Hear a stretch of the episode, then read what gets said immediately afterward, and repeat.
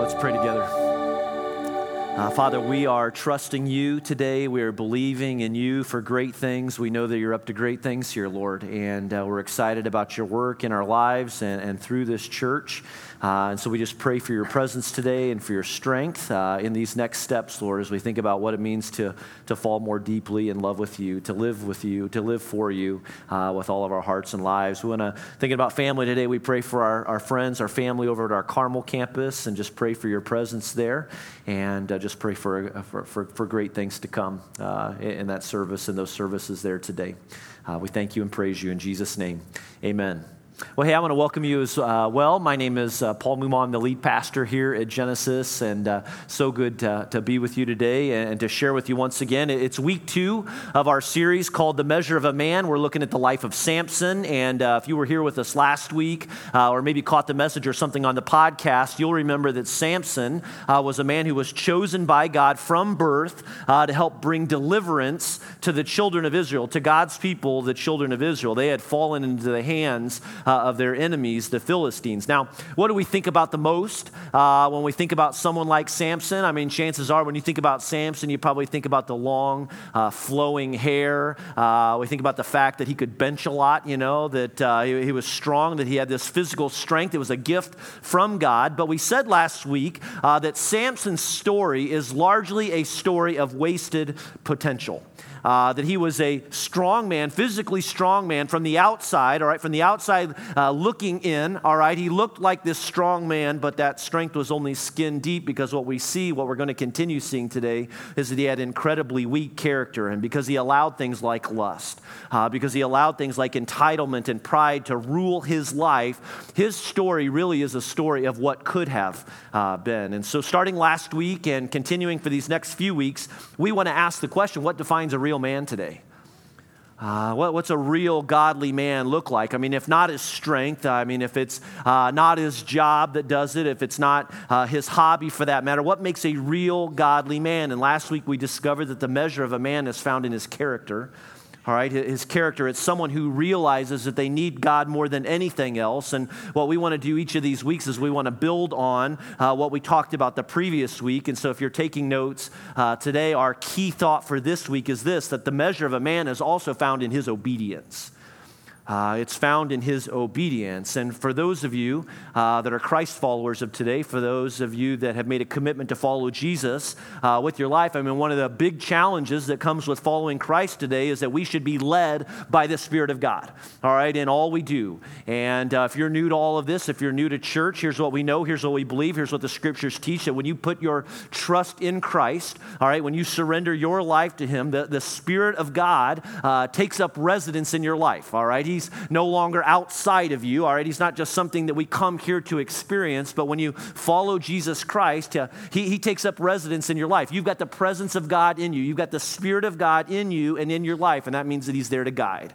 All right, He serves as a guide for us, that He's there to give counsel. The, uh, the Spirit of God wants to lead you down uh, right paths, to help you distinguish between right and wrong, to make better and wise decisions. He's someone that helps us overcome sin in our lives uh, just as He convicts us of sin uh, when we fall into wrong places. And, and more than anything, He wants to lead us into a life of obedience. And not just because there are rules, and not for the sake of the rules, but more than anything, because God wants to have a relationship with us. Uh, he wants to have a deep and intimate relationship with you. And one of the gifts, one of the advantages that Jesus spoke of to being in Christ is to have the very presence of God in your life, ready to lead and guide. And so the Spirit of God is there to play that part of, for us, for again, everyone who's in Christ, but all too often, rather than be led by the Spirit of God, we, we choose to be driven by our own emotions instead. Isn't that true? Man, that's not true of any of us, right? I mean, man, we never do that. We never make decisions out of emotions, do we? Like, I, I remember this summer, uh, my boys were playing baseball. They get to play on the same team this year. And uh, for my younger son, that meant that he was playing with a lot of the big boys, all right? He was playing with a lot of kids, and they were all older than him. And it was a real thrill all summer long to have both boys on the same team. And we got into the tournament, and we made it past round one. But with every game, well, it's an elimination game, all right? You're, it's one loss and you're done. And so we were in about the third inning, and my son Luke, who's, uh, well, he's in fifth grade now, he came in in relief, came in to pitch. It was a tie game, and so it's already very intense. And the parents are into it, and there's a lot of screaming and shouting and good stuff, all right, good stuff that's happening. But the game was tied, and Luke was pitching, and, well, wouldn't you know it? I mean, one, one almost strike here, and, well, a ball here, and a, a hit there, and the bases are loaded, and there's nobody out. And I got to tell you, as an assistant coach, I'm standing in the dugout and I'm really feeling it for Luke, all right, because he's intense, all right, he's intense, he's a hard worker, but I could really see the pressure moving in him uh, or on him in that particular moment. And so I just got to tell you, it got to the point with every ball that was called I wanted to yell at somebody, all right? Because, you know, the fans from the other team, they're getting excited. I mean, they're ready to explode. And so they're shouting and banging on the fence. The kids are. And, and, so I needed to yell at somebody. I wanted to yell at the ump, all right? But I remember there were kids that were watching. Uh, you know, I, I wanted to yell at someone, but I remember my wife uh, was watching in that moment. Uh, I, I wanted to yell. I wanted to scream. I wanted to react with emotion, but I, I remembered in that moment that I'm a pastor of a church uh, in this community. And thankfully, uh, I did none of those. I backed off. That's being led by the Spirit, I guess. But uh, I, I wish that I could say that I'm always obedient, all right? That I follow the Spirit perfectly, but it's not true. It doesn't happen. I mean, with every moment and every choice, and every opportunity. I mean, I fail. I mean, I, I, struggle. I struggle to be led by the Spirit of God, and there are times when I simply respond or lead out of emotion. I mean, think about all the times in your life uh, when you let your emotions lead you rather than be led by the Spirit of God.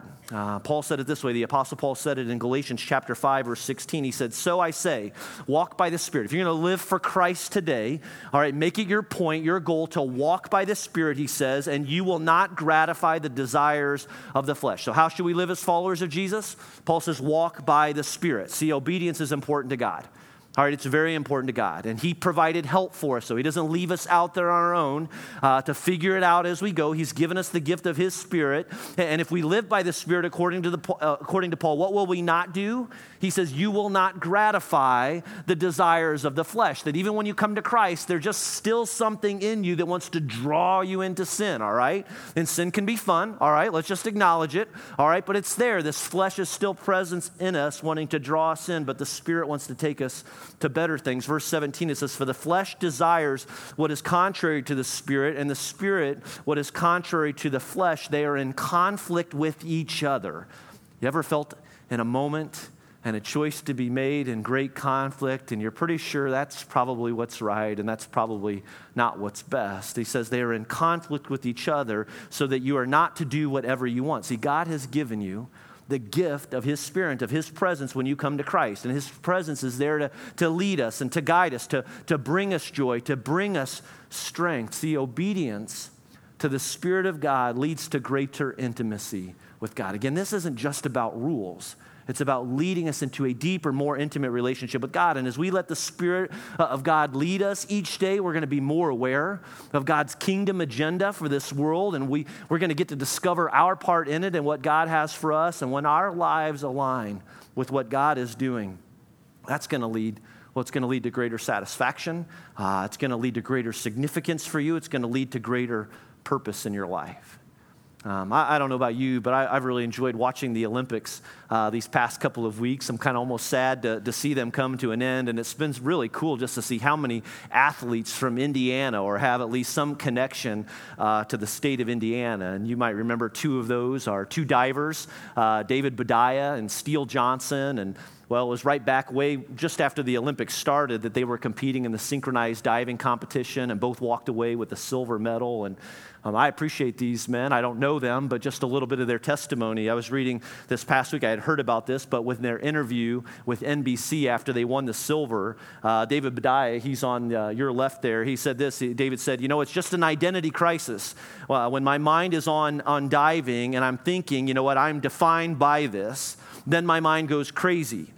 But he says, but we both know that our identity is in Christ, and we're thankful for this opportunity to be able to dive in front of Brazil and in front of the United States. It's been an absolute thrilling moment for us. And then Steele Johnson followed up by saying, you know, the way David just described it was flawless. The fact that I was going into this event knowing that my identity is rooted in Christ and not what the result of this competition is just gave me peace and it let me enjoy the contest. And, you know, again, just what, what a great example of what it means to be led, to be guided by the Spirit of God, to know your identity, you know, as a child of God.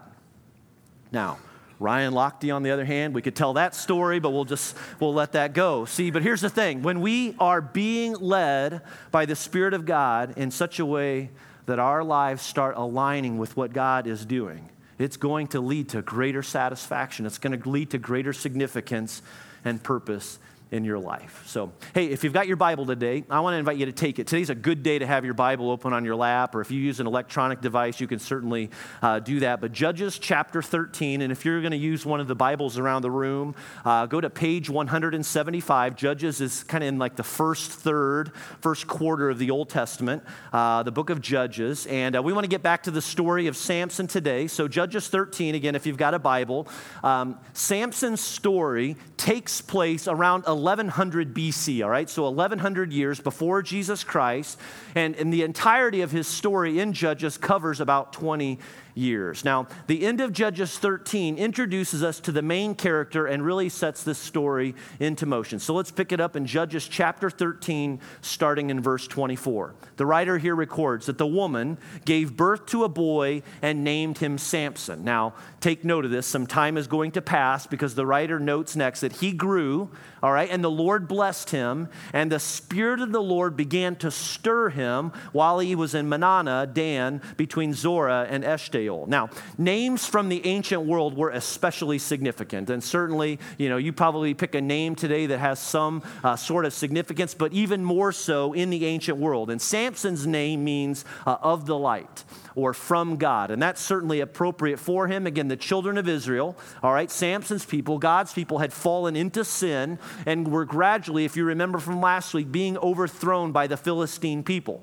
And so God wants to use Samson as a leader, all right? He wants to use him as a judge. Now, when we say judge, we're not talking about judges we know judge today as in Judge Judy or a Supreme Court judge, anything like that. But judge just simply means deliverer, all right, for this specific time. And so God wants to use Samson as a judge judge, as a leader, as a deliverer for his people. He wants to help use Samson to lead Israel back into obedience and complete dependence in God. And again, if you remember from last week, Samson took uh, what is referred to in the Old Testament as the Nazarite vow. All right, you can read about this in number six, but the Nazarite vow basically highlights three important commitments. Uh, the first one was that Samson was to have nothing from the vine, all right, which meant no wine, no alcohol whatsoever were to touch uh, his lips. Secondly, he could not have contact with anything dead, all right, which meant no killing, all right, nothing dead. And thirdly, he wasn't supposed to get a haircut. All right, he was to keep his hair as is. Now, this seems a little silly to us. All right, we look at something like this, seems a little ridiculous, but 3,100 years ago, this vow was meant to symbolize one's complete and absolute dedication to God. And get this, in a day when God's people were choosing disobedience, and just simply blending in with everyone else, you can see why it was important for Samson as the deliverer to stand out. Now, notice verse 25 again. Who's present for Samson? The Spirit of God. Uh, if you've got your own Bible, you might want to just underline that there. The Spirit of God, highlight that. It's the presence of God, again, at work, stirring in Samson's life. Here's a man with incredible potential, but with such an assignment, he's going to need some help, right? All right, let's skip over to chapter 14. We looked at this last week, Judges 14, starting in verse 1. It says, Samson went down to Timnah and saw there a young Philistine woman. Now, this, the, the word Timnah, the, this city, it just simply means forbidden. And that's appropriate as Timnah is a Philistine city. All right, don't miss what's happening here. Samson's walking directly into enemy territory. He knew he wasn't supposed to intermarry with the Philistine people, but he goes there anyways, and he finds a woman that he wants to marry. Look at verse 2. It says, When he returns, so he comes back, he returns to his father and mother and says, I have seen a Philistine woman in Timnah. Now get her for me as my wife. His father and mother replied, Isn't there an acceptable woman among your relatives? That's weird, but, or among all our people, all right, they say. They say, Must you go to the uncircumcised Philistines to get a wife? But Samson said to his father, Get her for me. She's the right one for me. And so Samson's parents recognize right from wrong here, but Samson wins out. And so they're on their way to Timnah as a family to find this Philistine woman when something unexpected occurs. Verse 5. Samson went down to Timnah together with his father and mother, and as they approached the vineyards of Timnah, suddenly a young lion came roaring toward him. Now, how many of you have ever uh, gone scuba diving before? Anybody ever done any scuba diving? All right. Uh, way back before we had kids, Jenny and I were in Cancun on a vacation, and we had the opportunity to do some scuba diving.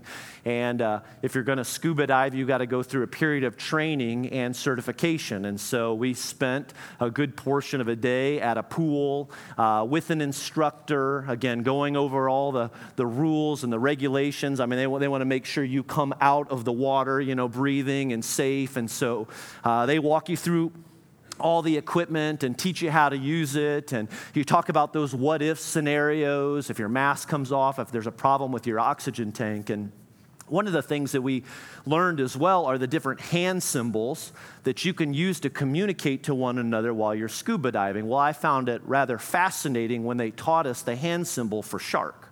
Just simply goes like this you see a shark, you put your hand up to your head. Now I'm thinking, well, that's pretty cool that we have a hand symbol, but what about a strategy uh, for getting out of the water safely? Like, do I get a spear gun or something? You know, I mean, somebody's carrying a spear gun down here, right?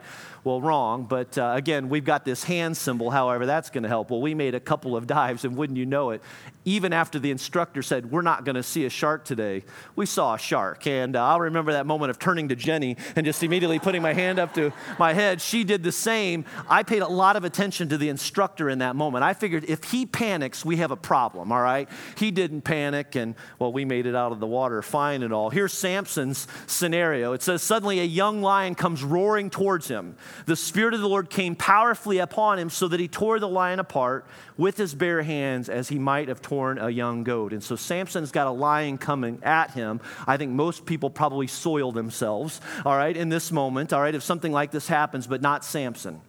Again, he's been blessed with physical strength. And so he rips the lion to shreds with his bare hands, which raises a couple of questions. Here's some questions I'm thinking. Was, was Samson supposed to kill? Not according to the vow. And the Spirit of the Lord is there, and so he appears to be giving strength to Samson in this moment. I mean, what are we supposed to make of this?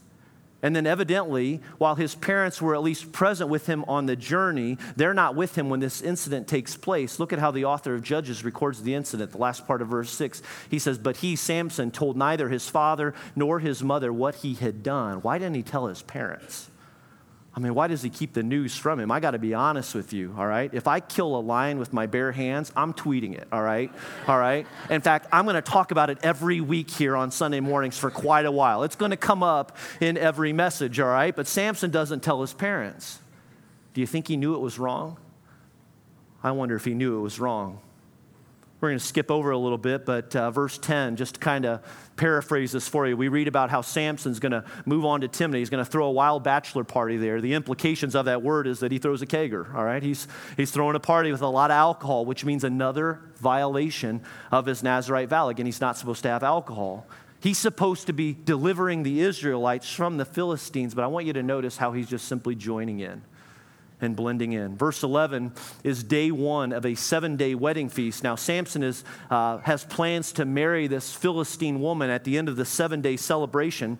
Uh, but one day, he and his buddies during this celebration are really living it up, and Samson offers up a riddle to them as a way of, of having some fun. And, and what he promises is that if anyone can answer this particular riddle, Samson promises to buy a new set of clothes for every one of his buddies. And if they don't solve the riddle, well, they each owe him a set of clothes. Well, after three days, uh, these Philistine groomsmen can't solve the riddle, and so they go to the bride to be instead. They figure they can get the answer to the riddle out of her, and they threaten her, and that unless she gets the answer from Samson uh, that they'll, they'll harm her. Verse 15, it says, uh, On the fourth day, they said to Samson's wife, Coax your husband into explaining the riddle for us, or we will burn you and your father's household to death. All right? Did you invite us here to steal our property? And so she's feeling the pressure in this moment to get the answer to the riddle. She does that. And then she reports back to the groomsmen, who then give the right answer to Samson. And so now Samson isn't happy, all right? He's, he's got big plans with the wedding money, all right, you know, but now he's got to use it to buy clothes for these men. But that's not going to happen. And I just want you to notice next how the emotions take hold in his life. Verse 19, it says, Then the Spirit of the Lord came powerfully upon him. He went down to Ashkelon, another city in Philistine territory, struck down 30 of their men, uh, stripped them of everything and their clothes, all right, gave those clothes to the men who had explained the riddle. And then it says, Burning with anger, he returned to his father's home. And so Samson goes off and he kills 30 men. And by doing so, he breaks the vow once again and notice as well that the Spirit of the Lord is there. Right? He shows up prior to the killing. What in the world? What are we supposed to make of something like that? One more example. Chapter 14 comes to a close. Samson has left his bride to be at the altar. All right, her father's humiliated, and so now the father gives this bride to be to the best man. She's going to marry him. Time passes, and one day Samson goes to see this woman that he left at the altar. And when he gets there, he discovers that she's married. Guess who's not happy, all right? The strongest man in the world. He's angry, and he's going to get revenge. And I want to just stop there for a moment and, and just add this before we discover what happens next. Don't you just wonder as you read this story, and maybe if you're new to it or if you've read this story a number of times, don't you just wonder when, when's he going to get it? Like, when's he going to see this? When is, when's he going to figure this out? I mean, don't, don't you just wonder when Samson's going to, you know, realize that, man, dude, you are losing control. Like, you got, you got to get a hold of your life here. I mean, he had to know. I mean, his parents had to have told him about the angel and, and his birth and God's plan for his life. And certainly he wasn't blind to the physical strength that had been gifted to him. But isn't it so true that just because we've been gifted by God with different talents and strengths, we ultimately choose whether we're going to allow God to use those for His good and for His purposes with our life. If we're going to choose to allow Him to use those gifts that He's given to us for His kingdom and for His agenda or for our own personal gain. Man, I want you to hear me when I say this today that you are created by God. And He deeply loves you. You are deeply loved by Him. And for every man here today, He has gifted you. And if you've trusted God with your life, then He has put His Spirit He's put his presence in you, and that means that he wants to use you. And he wants to use your gifts for his purposes in this church and in this community and in your home and where you work and uh, where you go to school right now. And are you letting God use you? Are you letting him lead you and guide you in your life right now? He can. And he wants to as you surrender more and more of your life to him. Samson was miraculously gifted and blessed by God. And again, you can't help but want this guy to get it and see the potential that God has for him, but he's too foolish to see it. He doesn't have control of his emotions. He doesn't see the warning signs. He's not going to listen to anyone. And so some time passes, all right? Samson is taken captive, but it's a scheme. All right, he's really just kind of playing along with them. Samson's messing, messing with his enemies, and, and he's ready for revenge. Judges 15. Uh, verse 14. Look what it says. It says, As he approached Lehi, the Philistines came toward him shouting, the Spirit of the Lord came powerfully upon him. The ropes on his arms became like uh, charred flax, and the bindings dropped from his hands. Verse 15 Finding a fresh jawbone of a donkey, he grabbed it and struck down a thousand men. Now, that's pretty impressive, right? All right, that's another version of Gladiator, another, another telling of, of, of uh, Braveheart. All right, this guy's right up there, but who's not supposed to touch anything dead? Who grabs the jawbone of a dead donkey? Who, who's not supposed to kill? And once again, we see that the Spirit of the Lord is there. What's happening? What are we supposed to make of this? I've been reading this fascinating book over the past couple of weeks uh, on Samson by a pastor uh, by the name of Brad Gray. And in his book, he talks about how easy it is to misinterpret the role of the Spirit of God in Samson's story. Uh, and according to Gray, he says, you know, the Nazarite vow, again, according to the vow, Samson's not supposed to kill. All right? And if the Spirit of God can't be in opposition to God, well, then what are we supposed to make of these incidents where the Spirit of God shows up and then Samson proceeds to open a can on somebody, all right, or a bunch of people? Well, remember, there are three incidents here where the Spirit shows up and Samson kills. And in dealing with one today, I'm hoping that maybe we can better understand all three. Again, Brad Gray spends some time explaining uh, this, helping us to understand, uh, if you read his book, the way that Hebrew works. And I don't know a lot about Hebrew, I didn't take any Hebrew, uh, so I don't have a lot of time, so I'm not going to try and explain all that to you today. But what I will explain is this I, I want to point out a few observations that he makes from this particular story. Go back to Judges 14, if you would. Let's pick it up in verse 5. Again, once more. Samson went down to Timnah together with his father and mother. As they approached the vineyards of Timnah, who's not supposed to be near anything of the vine as well? And so suddenly a young lion came roaring toward him. The Spirit of the Lord came powerfully upon him so that he tore the lion apart with his bare hands as he might have torn a young goat. Now, powerfully here, all right, if you see that word, if you're reading this in the NIV, all right, the word powerfully can also be translated as rush or to prosper. Uh, the idea here is something coming upon someone quickly, all right, and so doing so powerfully. And in this case, it's the Spirit of the Lord rushing upon Samson, making his presence known and what happens next? He tears the lion apart. But here's where it gets interesting. Notice two little words so that. Well, these two little words give the impression that the Spirit rushed upon Samson, causing him to kill a lion. But here's the problem, and here's where it's helpful to, little, un- to understand a little bit about Hebrew. Gray points out, all right, this pastor again points out that the word so and the words that aren't even a part of the original Hebrew language. All right? Now, that's not real uncommon because in the Hebrew language, there was something like 8,000 words. We have 400,000 words in the English language. As one professor described it, then every Hebrew word is like an overloaded stuffed suitcase, all right, that is left to be interpreted. But, so while there aren't the words so and that in Hebrew, in the Hebrew language, there is the conjunction and. I want you to see how this reads in the New King James Version. Judges 14, 6. It says, And the Spirit of the Lord came mightily upon him, comma, and he tore the lion apart as one who would have torn apart a young goat, though he had nothing in his hand. And again, this is just Gray's theory, but I think this is fascinating. With this in mind, he promotes the Hebrew isn't saying that the Spirit of God was responsible for causing Samson to tear apart the lion and therefore break his vow. But instead, he asked, wouldn't it make more sense to ask, is Samson doing this by his own will and by his own physical strength?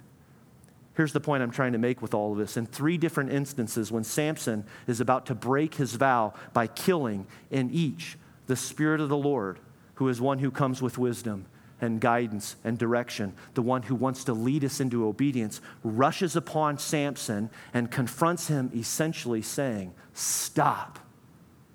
Samson, stop. Think about what you're doing. You have been gifted by God. You belong to Him. Be faithful. Don't do what you're about to do. And what's Samson's response? In those three occasions, he tore the lion apart. He struck down 30 men. He grabbed a jawbone and struck down a thousand men. In each instance, the Spirit is there, rushing to confront him, but Samson wants none of it. He wants to do what he wants to do, and so he kills and he violates his God ordained Nazarite vow. Now, if you're a common sense guy, which I'm kind of a common sense guy, don't you want to ask, what's he supposed to do? He's got a lion rushing at him, all right? He just supposed to, to, to lay down and let him kill you. Well, did you know that there are multiple occasions in the Old Testament where a lion serves as a symbol of confrontation and judgment? There are two instances in 1 Kings and one in Jeremiah, and so think about it. Samson's living in disobedience. He's allowed things like lust and entitlement and pride to take hold in his life. He's heading to Timnah to marry a woman that he shouldn't marry. He's drifting. God wants to use him. Samson's not thinking straight. Again, he's on his way to a foreign place. Who sent the lion? And notice, too, and I think this is interesting, that it was a young lion. And Brad Gray even asks the question was he a threat? Was he really a danger? Why do we need to know that it's a young lion? Is it possible that God sent the lion to confront him, to stop him, and potentially turn him around? Here's, here's the point I'm trying to make. I believe that God, through his Spirit, is desperately trying to lead Samson. And in three emotional moments, the Spirit comes rushing to Samson, pleading with him to stop. And with each, Samson instead caves to his emotions. Can I ask you to look around your life right now?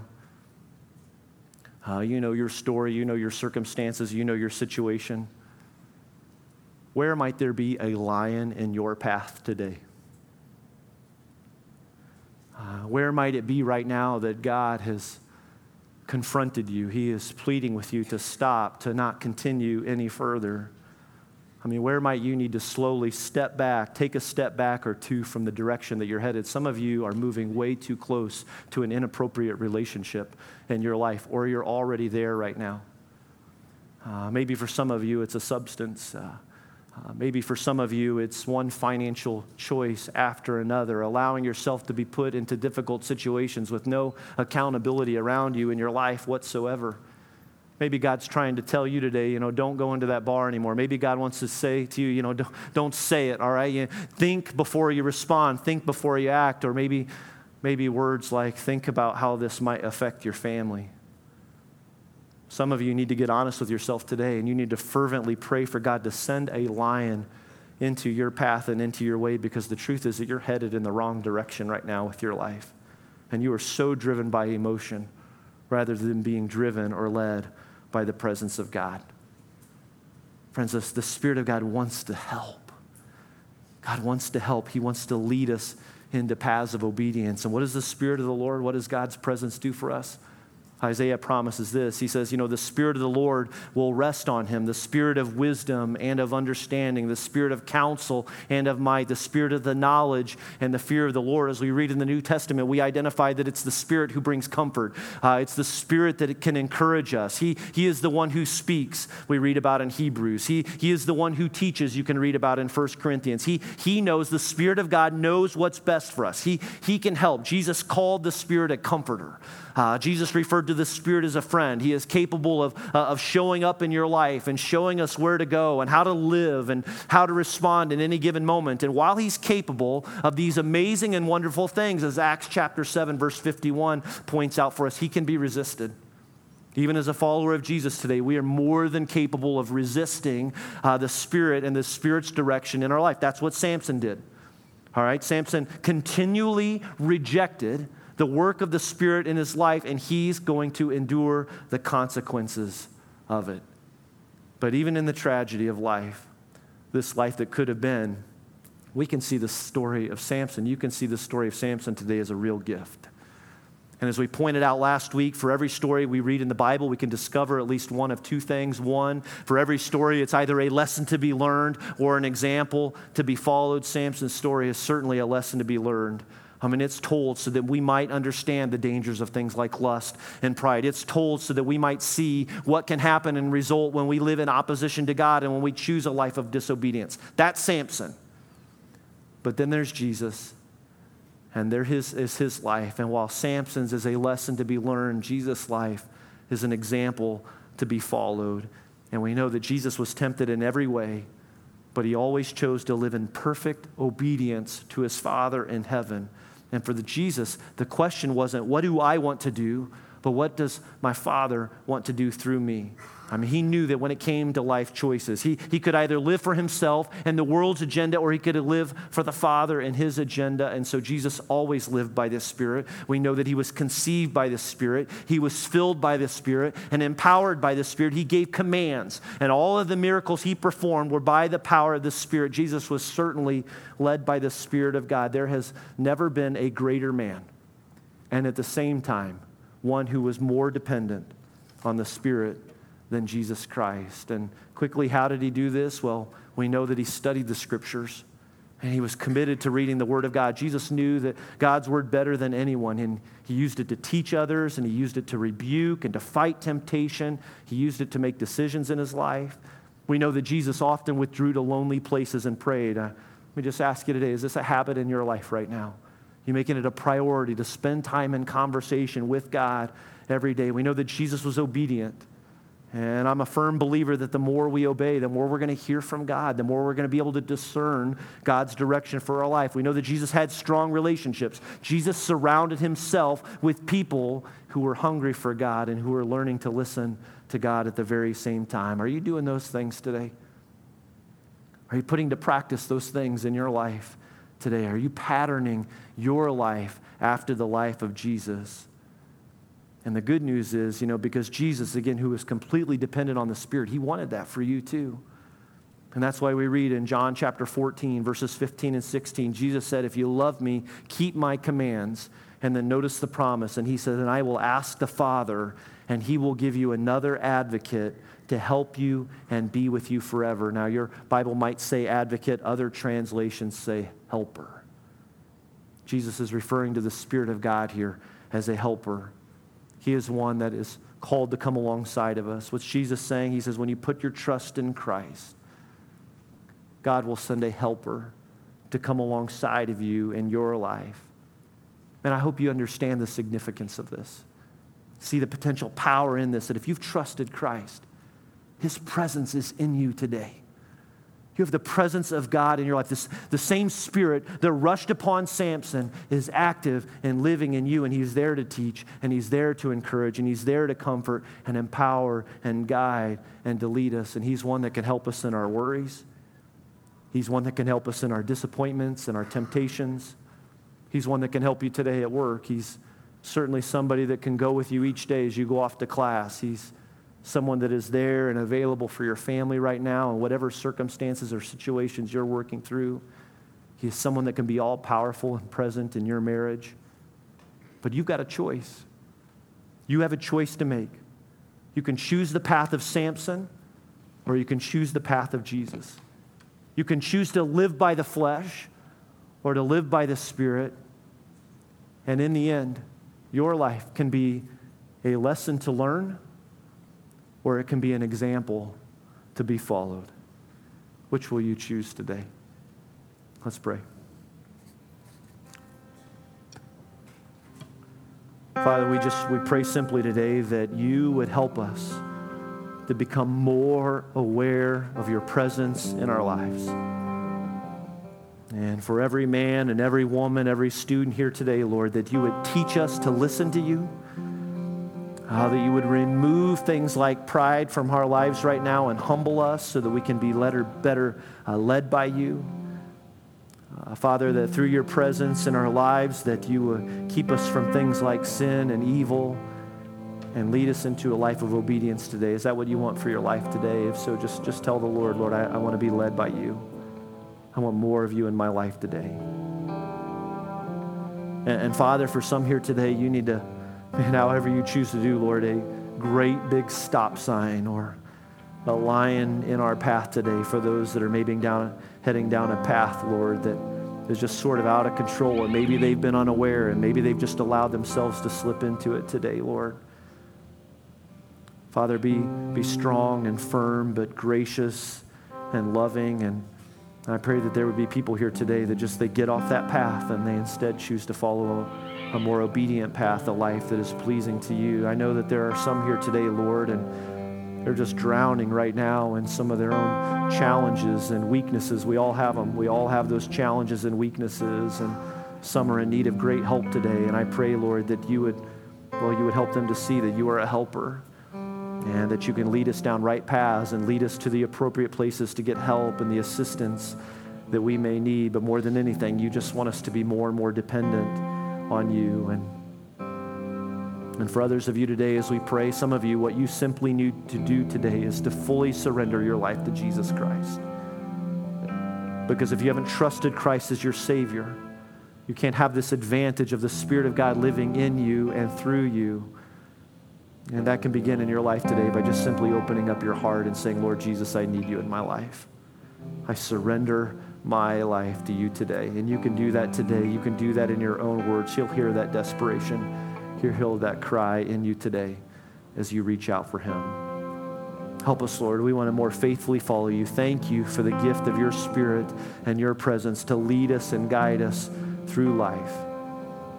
And we pray this in Jesus' name. Amen.